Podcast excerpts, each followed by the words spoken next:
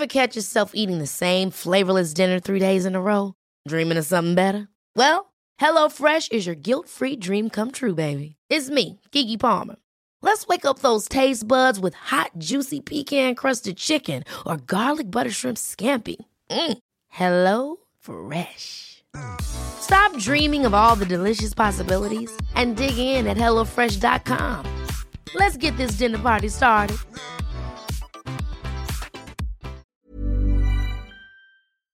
Ukas annonsør i Foreldrerådet er Ekstra. Det er grillsesong. Endelig. Alle dere som har fulgt meg gjennom en lang vinter, vet at jeg har nesten strøket med av kjedsomhet. Men nå kan vi spise ute, vi kan leve ute, vi kan henge ute, og vi kan grille. Ekstra har sitt største grillutvalg noensinne. Og hør godt etter nå. Her er en del av grillutvalget deres. Habanero-pølser, salsiccia-pølser, black aged pepper-pølser, cheesy bacon-pølser, beefy burger, cheesy burger, skinny burger, big beefy gourmet-burger, fiskeburger med hvitløk, fiskeburger med baconrødbet og søtpotetburger, soppburger, barbecue, grillfilet, svinenakke med oregano og tomat, urtemarinert fårefilet, brisket, eller brisket som det egentlig heter, T-bone steak, flank steak, tomahawk, laksefilet med pesto, laksefilet med sitronskampi med hvitløk og urter, crispy fiskeburger med ost, kyllingfilet med sitron og urter, kylling overlår, gyros, kyllingspyd, smoke barbecue, lårfilet av kylling og entrecôte. Takk for meg. Dette er bare noen av produktene i Ekstra sitt største grillutvalg noensinne, og kommer bl.a. fra Norges mest prisvinnende grillserie, Grill Perfekt.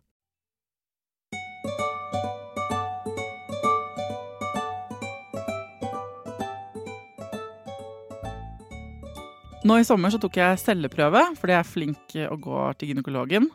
Og for andre gang så fikk jeg eh, påvist celleforandring. Eh, akkurat nå så har jeg eh, denne uka vært inne og gjort noe som heter konisering. Eh, så jeg sitter her, helt ærlig, med blødende underliv, og vil benytte anledningen til å lage en episode om akkurat det. For hva er egentlig HPV-virus? Hvorfor tar vi celleprøve? Er det så innmari big deal? Hva hvis man opplever å få celleforandring? Hva er det man gjør da? Hva er konisering? Og ikke minst, hva, ikke sant? hva er det jeg kan finne ut av fremover? Um, ja. Uh, hjertelig velkommen til Foreldrerådet, folkens.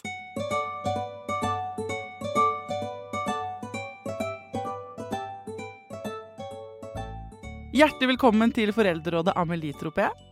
Takk. Du er gynekolog, og så er du leder for livmorhalsprogrammet. Og jeg lurer på om du kan forklare oss hva er eh, konisering? Konisering er når man, fått, når man går til eh, screening mot livmorhalskreft. Altså man tar livmorhalsprøver for å finne celleforandringer for eh, å kunne forebygge at eh, disse utvikler seg til livmorhalskreft. Så når man finner dem, så behandler vi dem med en prosedyre som heter konisering. Og det er at man fjerner en liten bit ut av limerhalsen, altså den nederste delen av livmoren. Eh, og da fjerner man den, sånn at man får, tatt vekk disse celleforandringene. Ja, så det er det jeg har gjort denne uka her. Vi kan snakke mer om det etterpå, men vi må, hvis vi spoler litt sånn tilbake For folk flest har kanskje ikke hørt om konisering, men de fleste har hørt at vi burde ta celleprøve. Um, og det er jo sånn uh, sjekk deg-kampanje fra Kreftforeningen ikke sant, hvert uh, år. Og kan du ikke forklare oss, bare sånn dra oss kjapt igjennom, for de som ikke har gjort det, eller som ikke har hørt det, hva er det vi driver med? Hvorfor skal vi gjøre dette? Ja, altså det man, hvorfor man skal gjøre det, er fordi at eh, HPV, som er en eh, seksuelt over, eller smittsom sykdom, eh, eller virus, den den kan gi oss noe som heter celleforandringer. Og HPV er veldig vanlig. Jeg pleier å si at det er mer uvanlig å ikke ha hatt en HPV-infeksjon enn å ha hatt det. 80-90% av oss har en HPV-infeksjon i løpet av livet. Så det på en måte tilhører det å ha, å ha hatt et seksuelt aktivt liv. Um, Eh, men så er det sånn at de fleste blir kvitt denne HPV-infeksjonen som en forkjølelse. Det, det tar ofte sånn litt lengre tid. Sånn over en toårsperiode så forsvinner de fleste HPV-infeksjonene av seg selv. Men når man har en vedvarende HPV-infeksjon, så kan det utvikle seg til alvorlige celleforandringer som igjen kan hos noen utvikle seg til kreft om man ikke oppdager dem i, i tide. Ja. Men vi vet ikke hvilke alvorlige celleforandringer som kommer å utvikle seg til kreft, og hvilke som ikke kommer å utvikle seg til kreft. Så derfor så behandler vi det eh, alle som har Stort sett alle som har alvorlige celleforandringer, behandler vi Ja. for å forhindre at man utvikler kreft. Jeg, øh, jeg var jo hos gynekologen min. Jeg har, øh, går til privat gynekolog, gjort det i mange år. Hun er veldig flink. Jeg har jo i, i alle årene jeg har vært singel og eh, ligget rundt, så jeg har gått dit og fått sånn e- Jeg kaller det bare EU-kontroll. Så jeg drar til henne, bare satt opp det en gang i året. Tar sånn Sjekk om jeg har eh, alt mulig. Eh, alt fra klamydia til hiv til ta celleprøve i samme slengen, og tar en prat om underlivshelse og generell helse, egentlig. Hun er en, eh, min gynekolog er en veldig bra dame. Um, uh, så det har vært en rutine hos meg. Og i fjor sommer så fikk jeg påvist celleforandring for første gang. Og da er det jo sånn Jeg snakket i går med en mamma på hockeytreningen til sønnen min. Og hun sa ja, herregud, det er sikkert syv år siden sist jeg tok sånn celleprøve. Og når man da har oppdaget selv at man har fått celleforandring, så blir man veldig sånn Det må du gå og gjøre! Eh, fordi eh, i fjor da jeg fikk den beskjeden Vanligvis så får jeg sånn Alt er topp tilbake fra gynekologen. Men i fjor fikk jeg for første gang sånn Du, eh, du har HPV, det har vi sett at du har hatt før. Men nå har du celleforandring. Eh, og da måtte jeg tilbake og ta det som heter en biopsi. Celleprøve er jo en sånn liten børste som stikkes opp, ikke sant, Amelie? Hvor man stikker en liten Mm. børste opp i skjeden, eller opp ved liksom øverst ved livmorhalsen. Mm. Eh, det merker man ikke så innmari mye til. Det er, noe, det er vel som en litt gynekologisk undersøkelse. Og så måtte jeg tilbake og ta biopsi, og da på en måte eh, nappet hun ut litt hud fra oppi der. Mm, mm. Um, og så sendte hun det til analyse. Og så i fjor fikk jeg tilbakemelding på at det var helt fine. Det var ikke noe, var ikke noe å bekymre seg for, så jeg kan bare komme tilbake om et år. Eller to. Men så, siden jeg har denne årlige rutinen, så dro jeg tilbake igjen i sommer. Hun napper i vei inni der, eh, tar sånn biopsi, og så fikk jeg beskjed om at nå har det utviklet seg. Og da kunne jeg ikke gå til gynekologen lenger. Da fikk jeg beskjed om at jeg skulle koniseres. Så da på en måte har jeg levelet opp. Først ble jeg veldig redd. Um, men nå har jeg gjort det, da, og det har gått overraskende bra. Jeg skal fortelle mer om det. Men hva er det hun har sett etter i de biopsiene? Det hun har sett eh, etter det er da celleforandringer, alvorlige celleforandringer, Ja. som, eh, som man da eh, velger å behandle fordi man vet ikke hvilke som kommer å utvikle seg til kreft eller ikke. Nei. Det er for å være sikrest mulig at færrest mulig av oss får kreft. Ja. Jeg er jo 39 år, så jeg har ikke fått noen HPV-vaksine. Og jeg vet ikke hvem som har smittet meg med HPV. Men når jeg er i et forhold med Knut, da, er det sånn at Kan jo en av grunnene til at man på en måte ikke blir kvitt HPV, være fordi man smittes frem og tilbake i Mhm. partneren, med partneren sin? Det, det kan være, ja. Eh, eller det, det kan være en, en vanlig årsak. Man kan ha fått sin infeksjon når man var 20 år gammel. Eh, man kan ha fått den når man er 30 uten at man vet om det. Så det, blir, det er alltid sånn vanskelig å, å, å vite. Man, Mm. Når man undersøker både menn og kvinner, så kan man si at man har forskjellige HPV-typer. til og med. Eh, man vet i hvert fall at man, at man boller det frem og tilbake. Ja. Hvis man hører på dette her, da, og så har man aldri tatt en celleprøve, og så vet man ikke om man har HPV, så er det jo 90, hvis du har vært seksuelt aktiv, så er det altså 90% sannsynlig at du har Har Vært eller har borte hatt. HPV. Ja, Ja. ja. Og, og de fleste har jo igjen blitt kvitt sin infeksjon. Men om du er ung eh, altså, Nå tester vi ikke for HPV for de, for de aller yngste ennå, for det er så mange som er HPV-positive. Men det vi ser er at fra 34 år og oppover, så er det sånn 6% som er HPV-positive når de går og tar sin prøve. 6? Ja. Ja, så det er ikke så mange som er positive når du tar prøven. Av de eldre. Altså Nei. med 34 til 69 år. Av de yngre så er det betydelig flere. Og derfor har man Vi, vi evaluerer nå om vi skal begynne med HPV-testing hos de yngre. eh, For at det er en mer følsom prøve enn celleprøven. Samtidig så kommer vi oppdage veldig mange HPV-infeksjoner som mest sannsynlig aldri kommer å utvikle seg til noen ting. Så det, Ja. det, det er liksom skal man Det er alltid fordeler og ulemper med hva man velger av test. Um, men um, jeg har fått lyttespørsmål også om konisering. Litt sånn uh, veldig betimelig fordi jeg selv skulle inn og gjøre det. Så kan jo lytteren spurte kan du lage en episode om eh, konisering og graviditet. Fordi, kan du ikke fortelle da, Når de har tatt vekk en liten bit av livmorhalsen Livmorhalsen, stemmer det at den ser ut som en nesetipp? En litt spiss nese? Mm, mm. Det var en god beskrivelse. Ja, det var det, det var gynekologen min som beskrev det sånn. Og den ligger jo på en måte, det er jo der babyen kommer ut av livmoren.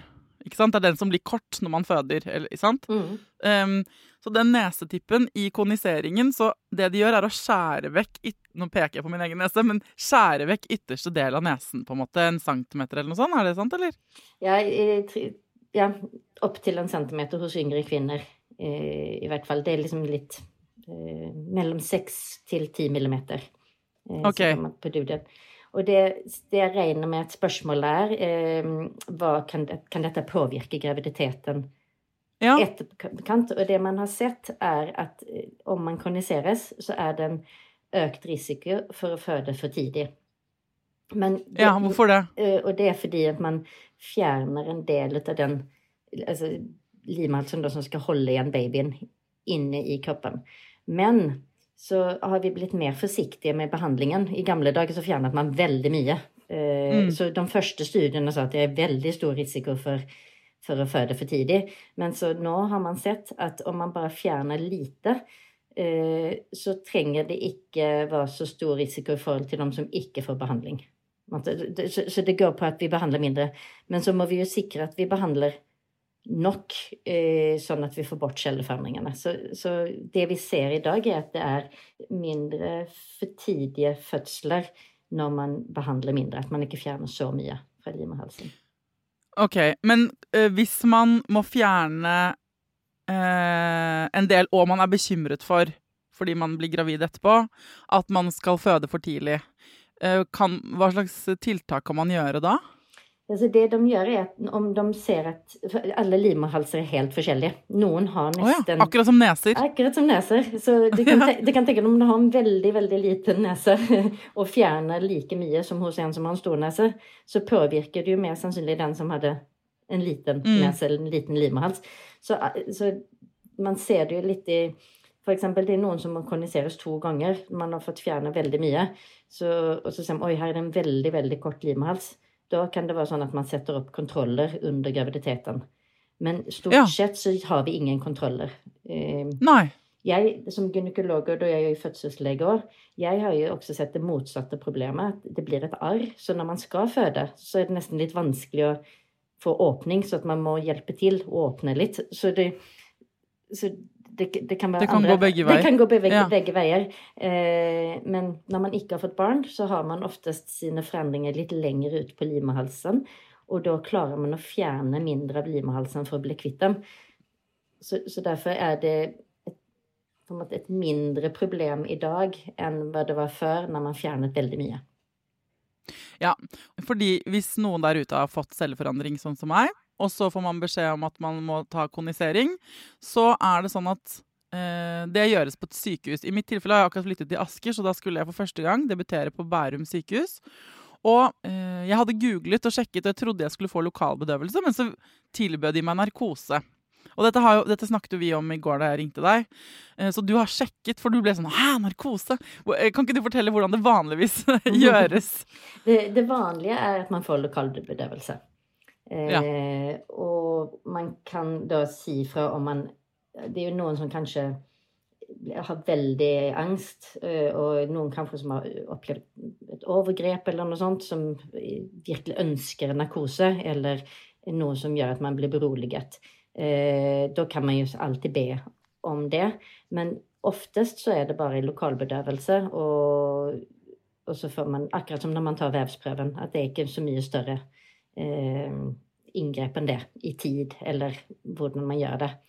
Eh, men så, så ringte, eller kontaktet jeg en kollega på Bærum sykehus, og da sa de at eh, oftest så gir de beroligende eh, før. Jeg fikk en helt fantastisk cocktail av drugs, skal jeg bare fortelle deg. For jeg hadde jo da eh, sjekket at jeg egentlig ikke De foreslo narkose, så sa jeg det syns jeg hørtes voldsomt ut. Men jeg er ikke noe redd, og jeg vil gjerne se hva som jeg, Altså, På vei inn i operasjonssalen så møtte jeg jo altså Anestesisykepleieren hører jo på Foreldrerådet, så hei til deg. Så jeg hadde en veldig koselig gjeng der inne. Det var, og så ble det gjort i en operasjonssal.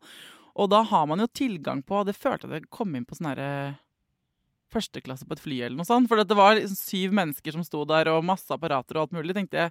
Det var noe, for min del var det noe helt annet enn den celleprøven hos gynekologen, på en måte, som Mm. blir gjort uten Eller den biopsien som blir for så vidt gjort uten bedøvelse, bare ved hjelp av noe host. Mm. Um, så jeg tror det, er, det virker som det er et spenn i, avhengig av hvem du går til, og hvilket sykehus du er på, at du får tilbud om litt ulike ting. Men da kan det være fint for folk å vite at man kan, be, man kan spørre. Og det kan være litt sånn kleint. Jeg syns det var litt kleint på sykehuset. Liksom, Hæ, men jeg har ikke så lyst på narkose, må jeg ha det? Um, men uh, da sa de å ja, vil du ikke det, da kan vi diskutere noe annet. Og jeg fikk et annet alternativ. Jeg fikk lokalbedøvelse og fentanyl. Oh my god. Mm. For en som ikke har brukt så veldig mye dop i sitt liv, bortsett fra på sykehus, må jeg si at det sånne anestesileger har eh, i repertoaret sitt, det er mye gøy. Ja, de Jeg følte at det var på dagfylla, Amelie. Det Ja. var det det føltes som. Ja, men, men eh, eh, først vil jeg bare si at de er superflinke på Bærum sykehus. Altså virkelig både på behandling og utredning og sånt. Men, eh, men ja, det vanligste er at man bare gjør det i lokalbedøvelse. Og jeg mener man skal unngå alt som er unødvendig. Altså som eh, den, den cocktailen, for eksempel. Eh, eh, og narkose skal man jo helst Ja. unngå. Eh, Ja, så hvis det hadde opp til deg i går, så hadde jeg bare fått litt smertestillende og så hadde vært ferdig med det. ja, ja, det ja, trengs lokal- egentlig ikke noe mer. lokalbedøvelse i Limhalsen, da setter vi liksom en sånn tannlegenål. så Altså, du, I hvert fall når jeg setter den. Det, skal, det pleide man ikke kjenne så mye, for det, det blir som et myggstikk som man Ja. liksom spruter inn bedøvelsen. Sen har det vært noen avdelinger som bruker adrenalin i sin bedøvelse, og det kan gi en veldig hjerteklapp. eh, så det anbefaler jeg liksom, Jeg prøver å undervise gynekologer i hele landet og sier at det, det, det bør man unngå. Jeg har selv fått den bedøvelsen, og jeg syns det er veldig ubehagelig når man får den hjerteklappningen. Eh, Ja. Så det fins gode lokale bedøvelser som gjør at man kan gjøre det lokalt, og det går raskere. Og, Og selve inngrepet tar ganske Inngrepet tar kort tid. Det tar 5-15 minutter, eller mm. Ikke sant? Mm. Selve Og det, hva er det de gjør? Hva er det de bruker, og hva er det de gjør? Ja, det de gjør er Først så setter de faktisk, selv om man har narkose, så pleier man å sprute inn ting i limehalsen sånn at man ikke skal blø. Det liksom på en måte gjør blodkarene veldig trange, sånn at ikke de blør ut.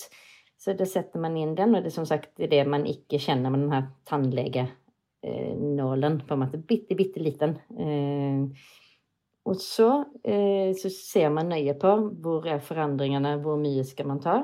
Og bruk- Ja, og der brukte de en sånn kontrastvæske, fortalte hun kirurgen meg, for å se. Og da ble jeg sånn Hæ, hvilken farge da?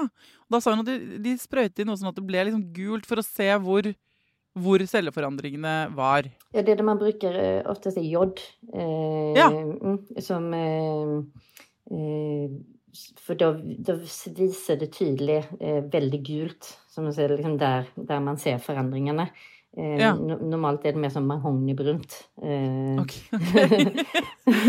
eh, så, så pensler man på det, og sen så bruker man da en, en som en tråd som, som eh, opp, oppvarmes, på en måte, og så skreller man av, på en måte. Et, et Som en brennetråd, på en måte. Ja. Ja. Så, så derfor så, så går det veldig raskt å bare eh, Zoom, zoom, Ja, så sånn, bare drar ja. det av liksom en, en liten bit, på, på, på en Ja. måte.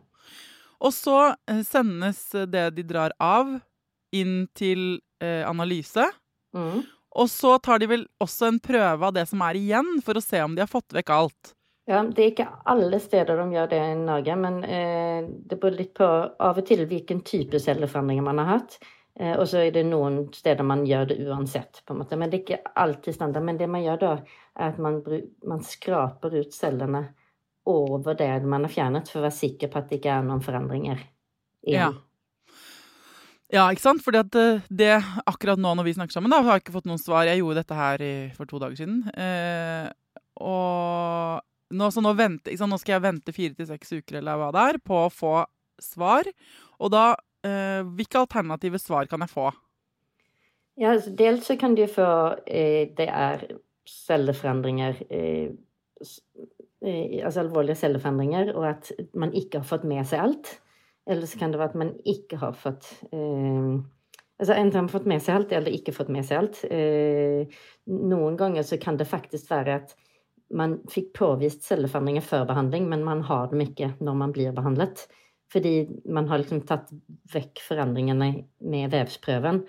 Eh, og så har da immunsystemet kanskje jobbet bort resten av infeksjonen. Ja, men hvis vi, hvis vi, tar alternativene fra verste alternativ til beste, hva er det verste alternativet jeg kan få? Det, det verste alternativet er at uh, når man ser nøye på det, så har det begynt å utvikle seg kreft. Men ofte så er det så lite da at man har fanget opp det i tide.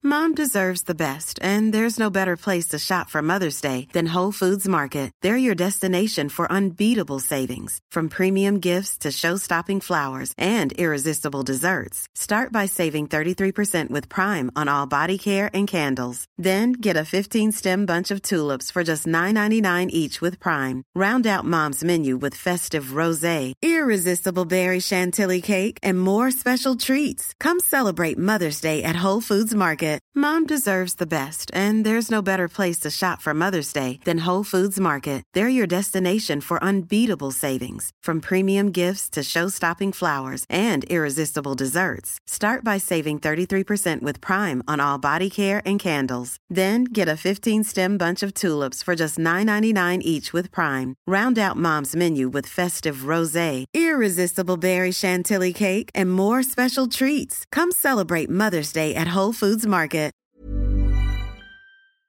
Ukas annonsør i Foreldrerådet er Nextory. Det er en lydbok- og e-bok-app. Altså, du kan både høre på bøker og lese dem på telefonen din eller nettbrettet ditt. Og akkurat nå så får du 45 dager gratis, både til deg som kanskje har prøvd Nextory før, men også til deg som er helt ny. Jeg digger at også de som har prøvd det før, får lov til å prøve igjen. For å få 45 dager gratis, gå inn på nextstory.no foreldrer. Nextory har tusenvis på tusenvis av bøker du kan lytte til eller lese. Og i dag har jeg tenkt å anbefale eh, noen bøker som eh, faller innenfor det som kanskje kalles selvhjelpsbøker. Men den kategorien har jo litt ufortjent dårlig rykte, spør du meg. Den første boka jeg vil anbefale, er boka som heter 'Psykolog med sovepose'. Johanne Refseth, som har skrevet den boka, var jo gjest her for noen uker siden. Den er absolutt verdt å lese eller lytte til. Andre anbefalingen jeg vil gi deg, er Sissel Grans bok 'Men størst av alt er begjæret', som handler om det å begjære noen andre enn den du er sammen med. Og jeg har også laget en episode med Sissel Gran om det temaet for et par år siden. Den boka er fantastisk.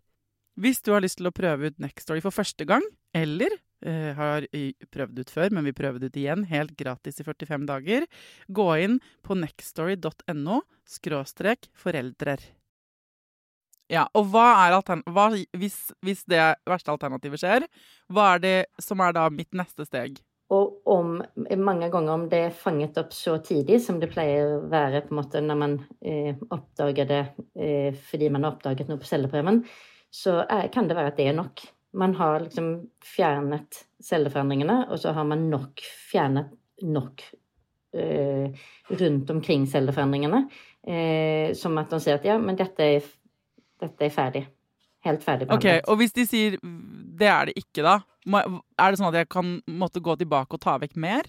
Eh, da kan det være at du, du må ta vekk mer, eh, eller i noen tilfeller Nå tror jeg ikke i ditt tilfelle, men i, nå har jeg ikke sett på det når jeg behandler, men i noen tilfeller så må man ta en MR for å se er det mer oppi kanalen ja. enn det man tror ikke sant? Så verste tilfelle så er det allerede rukket å utvikle seg til kreft. Men det er veldig, veldig sjelden. Ja, og veldig sjelden. Og ofte så er det, det er liksom ikke eh, gått så dypt inn at man er ferdigbehandlet bare av det man gjør ja. med kondisering.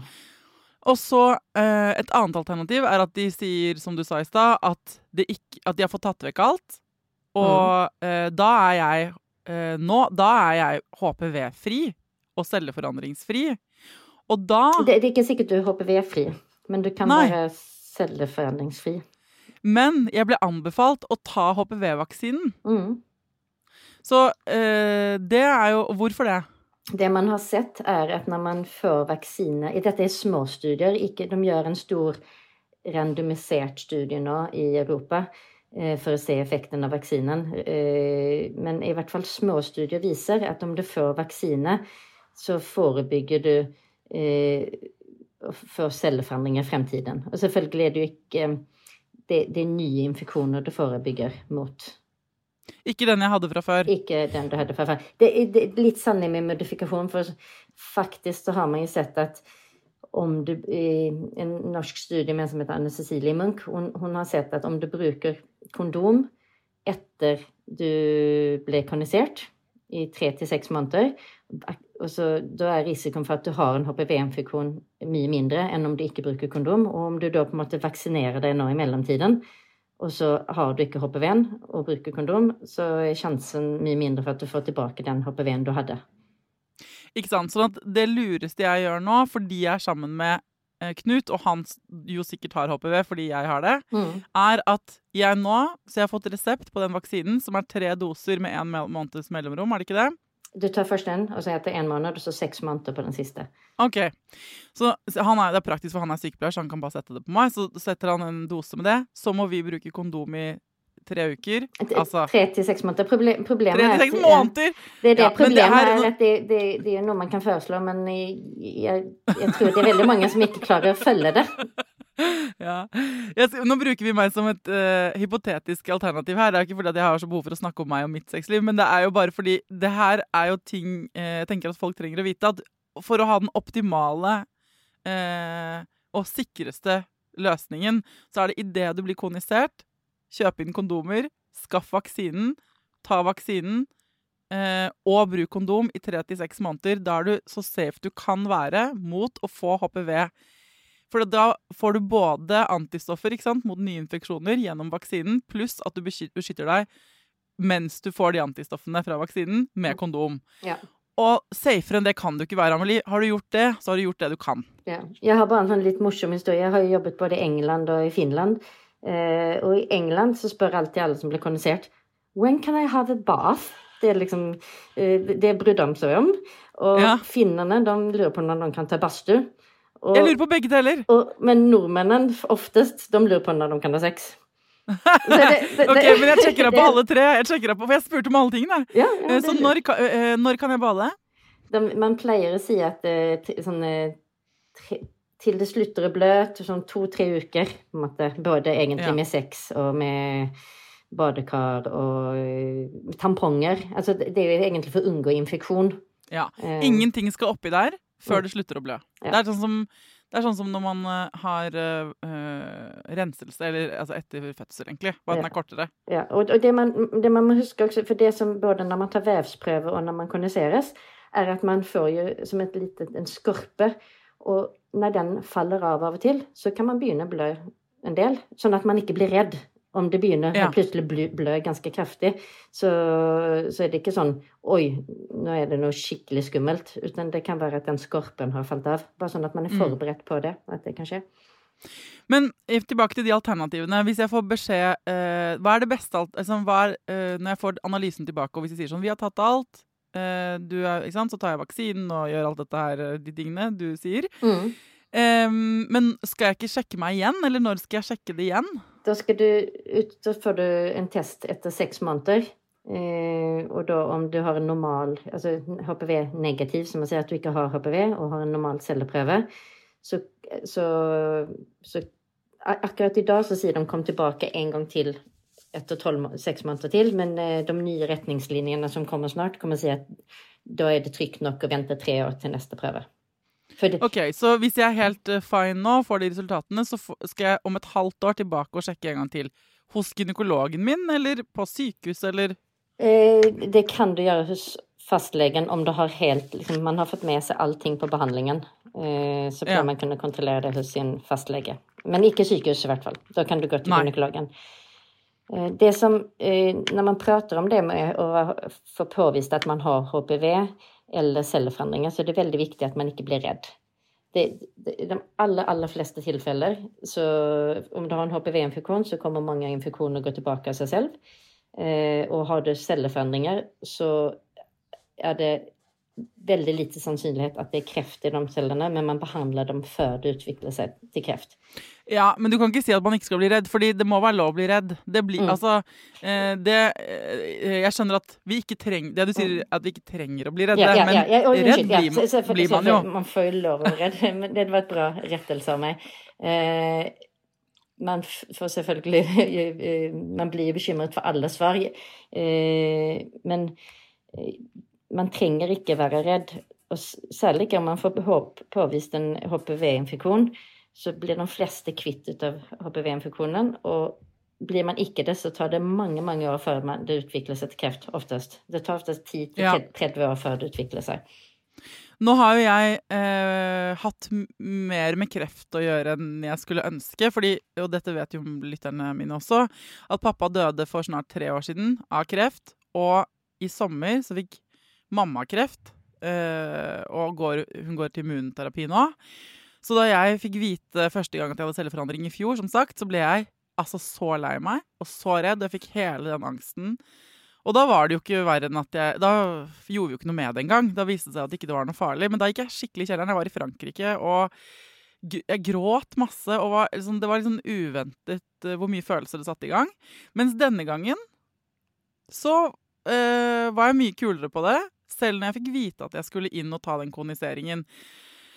Um, men jeg vil bare, som eh, ikke-eksperten her, da, egentlig bare si at eh, de følelsene som kommer, de kommer, men det som har vært veldig det, det dummeste man gjør, er å ikke deale med det. Fordi er det noe som ikke blir borte av seg selv, så er det kreft, på en måte. Mm. Hvis du først har det, så er du ikke keen på å ha oversett det. Og det, ta det fra en som har som, som, altså, er det, er det noe jeg har kjent på kroppen, både i forhold til pappa, og nå i forhold til mamma, og i forhold til meg selv, så er det at man skulle ønske man ikke hadde de celleforandringene. Man skulle ønske at ikke de fant den eh, kreften der eller der um, hos mannen de man er glad i. Men det er jo ikke et alternativ når den faktisk fins.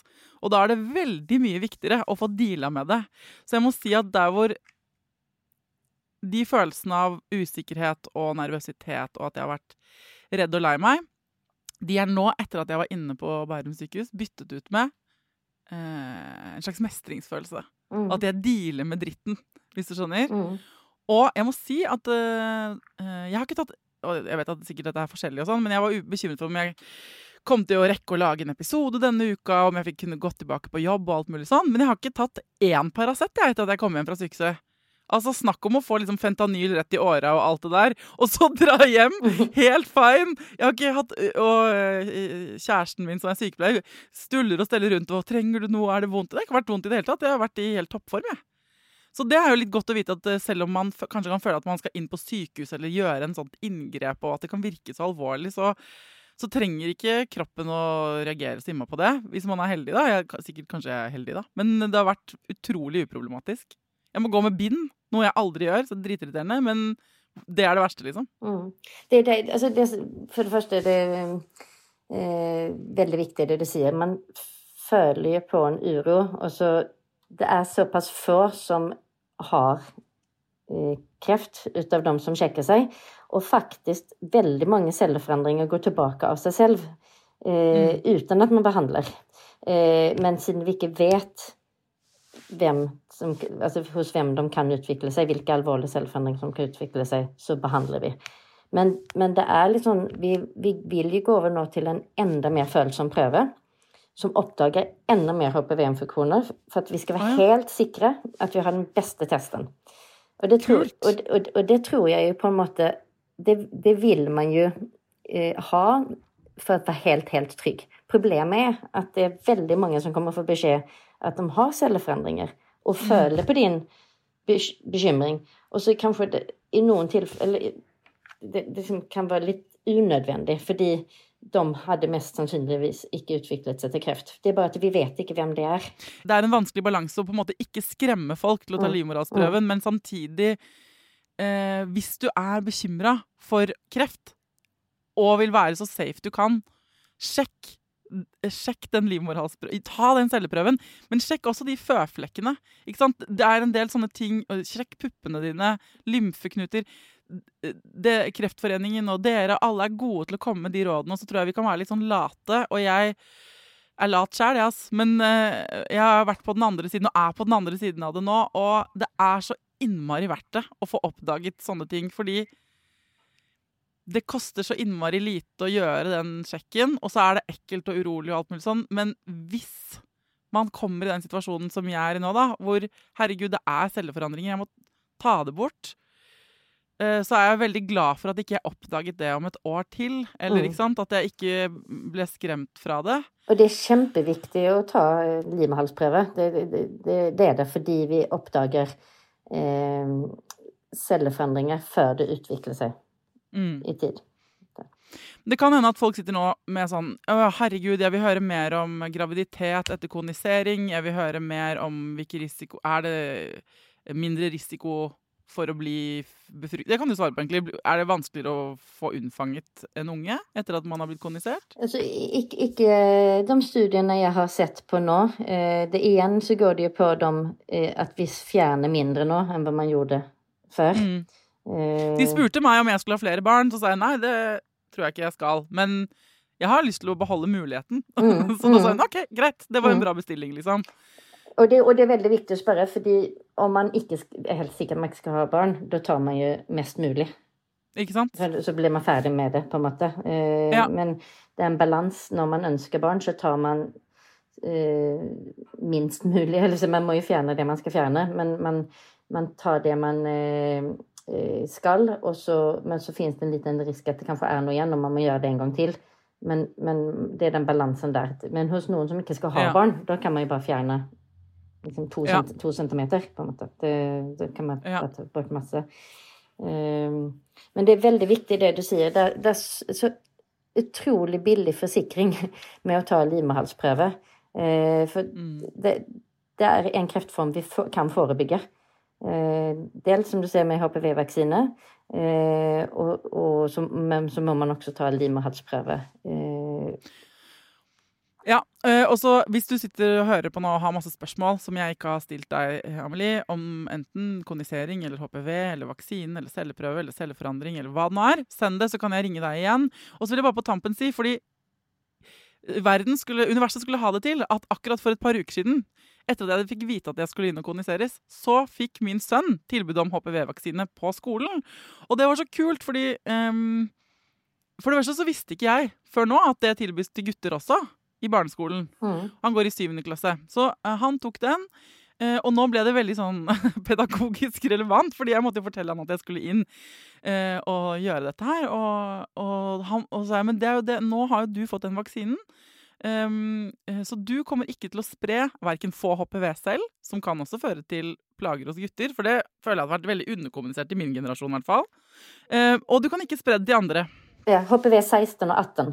Det er de to genotypene som årsaker mest livmorhalskreft og mest peniskancer, eh, anuskancer og munnhulekreft. Eh, og som du sier, at det, er- det er eh, veldig viktig at vi vaksinerer våre gutter òg. Eh, og det fordi det er en kraftig økning av kreft blant menn. Eh, og det er både heteroseksuelle og homoseksuelle menn. Eh, og det har man eh, jo jeg var, jeg var ikke glad at Michael Douglas fikk eh, munnhulekreft, men det var Nei. første gangen nei, første gangen noen pratet om at menn kan få kreft pga. HPV. Og da, hadde, da sa de til han eh, «Ja, har, du hatt, har du røyket og drikket for mye nå? Nei, jeg har hatt mye oralsex, sa han. Ja. Eh, Ja. eh, det, det er, liksom- og det har jo alle, på en måte. Så, så både gutter og jenter eh, bør vaksineres for å unngå kreft. Ja. Ehm, og hjemme hos oss så ble jo det veldig uh, en ekstra sånn uh, tommel opp. Fordi at nå eh, Det ble lettere å forstå at fordi jeg kom fra en generasjon hvor ikke HPV-vaksinen var tilgjengelig da jeg var ung, så må jeg inn og gjøre dette nå. Mens du, Tidemann, trenger ikke å bekymre deg for HPV fordi du har fått vaksinen. Mm. Så til dere der ute som har barn i barneskolealder, eller som, sant, på alder med min sønn, da, som går i syvende, det er rundt da de får den tilbud om den vaksinen. Og jeg eh, Ta det fra meg, som akkurat har vært innom, og som sitter med nattbind, på en måte. Det er verdt å ta den vaksinen. Nå skal jeg ta den nå, da. Eh, men vi voksne får den ikke gratis, Nei. vil jeg bare nevne. Nei, det er Nei. dyrt. Det er dyrt. Det er kjempedyrt. Kan dere ikke ordne sånn at alle kan få det gratis? da? Jo, i hvert, vi, vi, man må jobbe i hvert fall opp til 30, tror jeg man kan få igjennom noen ting. Men hils fra meg og si det, da, hvis du har mulighet Mm. til noen som bestemmer det. Ja. Ok, jeg venter spent på de prøveresultatene, og så kan det hende at eh, jeg vil snakke mer om deg, enten, både fordi jeg selv får lyst til det, Amelie, men også fordi lytterne har flere spørsmål. Kan jeg ringe deg tilbake da? Du kan alltid ringe meg. Tusen takk. Og tusen takk for at du kom til Foreldrerådet. Det var veldig hyggelig. Og det er veldig viktig eh, å prate om det, for da ser vi alltid at det er mange flere som tar prøver når, dette, når man setter fokus på det. Hvor du har en viktig stemme.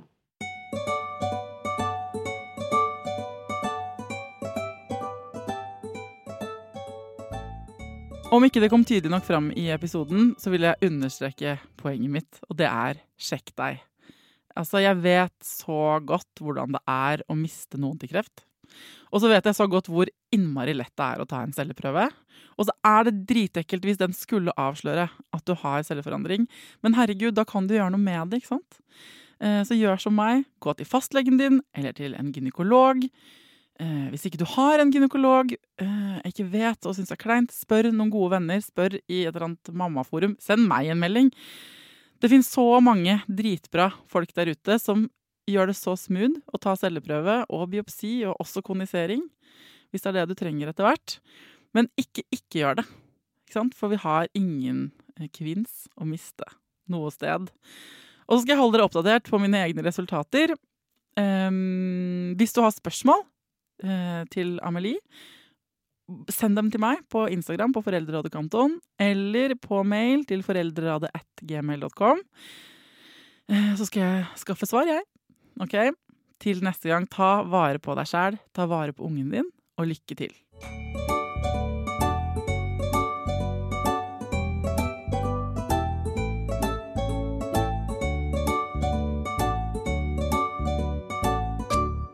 Produsert av Klinge.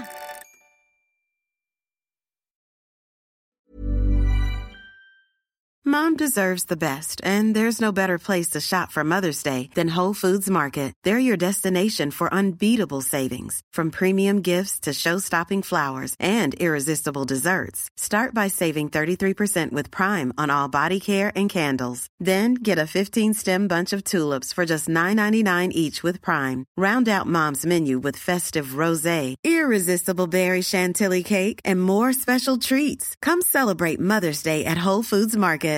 Imagine the softest sheets you've ever felt. Now imagine them getting even softer over time. That's what you'll feel with Bowl and Branch's organic cotton sheets. In a recent customer survey, 96% replied that Bowl and Branch sheets get softer with every wash. Start getting your best night's sleep in these sheets that get softer and softer for years to come. Try their sheets with a 30-night guarantee. Plus, get 15% off your first order at bowlandbranch.com. Code BUTTERY. Exclusions apply. See site for details. Hold up. What was that? Boring. No flavor. That was as bad as those leftovers you ate all week. Kiki Palmer here, and it's time to say hello to something fresh and guilt-free. Hello Fresh. Jazz up dinner with pecan-crusted chicken or garlic butter shrimp scampi. Now that's music to my mouth. Hello Fresh. Let's get this dinner party started. Discover all the delicious possibilities at hellofresh.com. Why don't more infant formula companies use organic, grass fed whole milk instead of skim? Why don't more infant formula companies use the latest breast milk science? Why don't more infant formula companies run their own clinical trials? Why don't more infant formula companies use more of the proteins found in breast milk? Why don't more infant formula companies have their own factories instead of outsourcing their manufacturing? We wondered the same thing. So we made ByHeart, a better formula for formula. Learn more at byheart.com.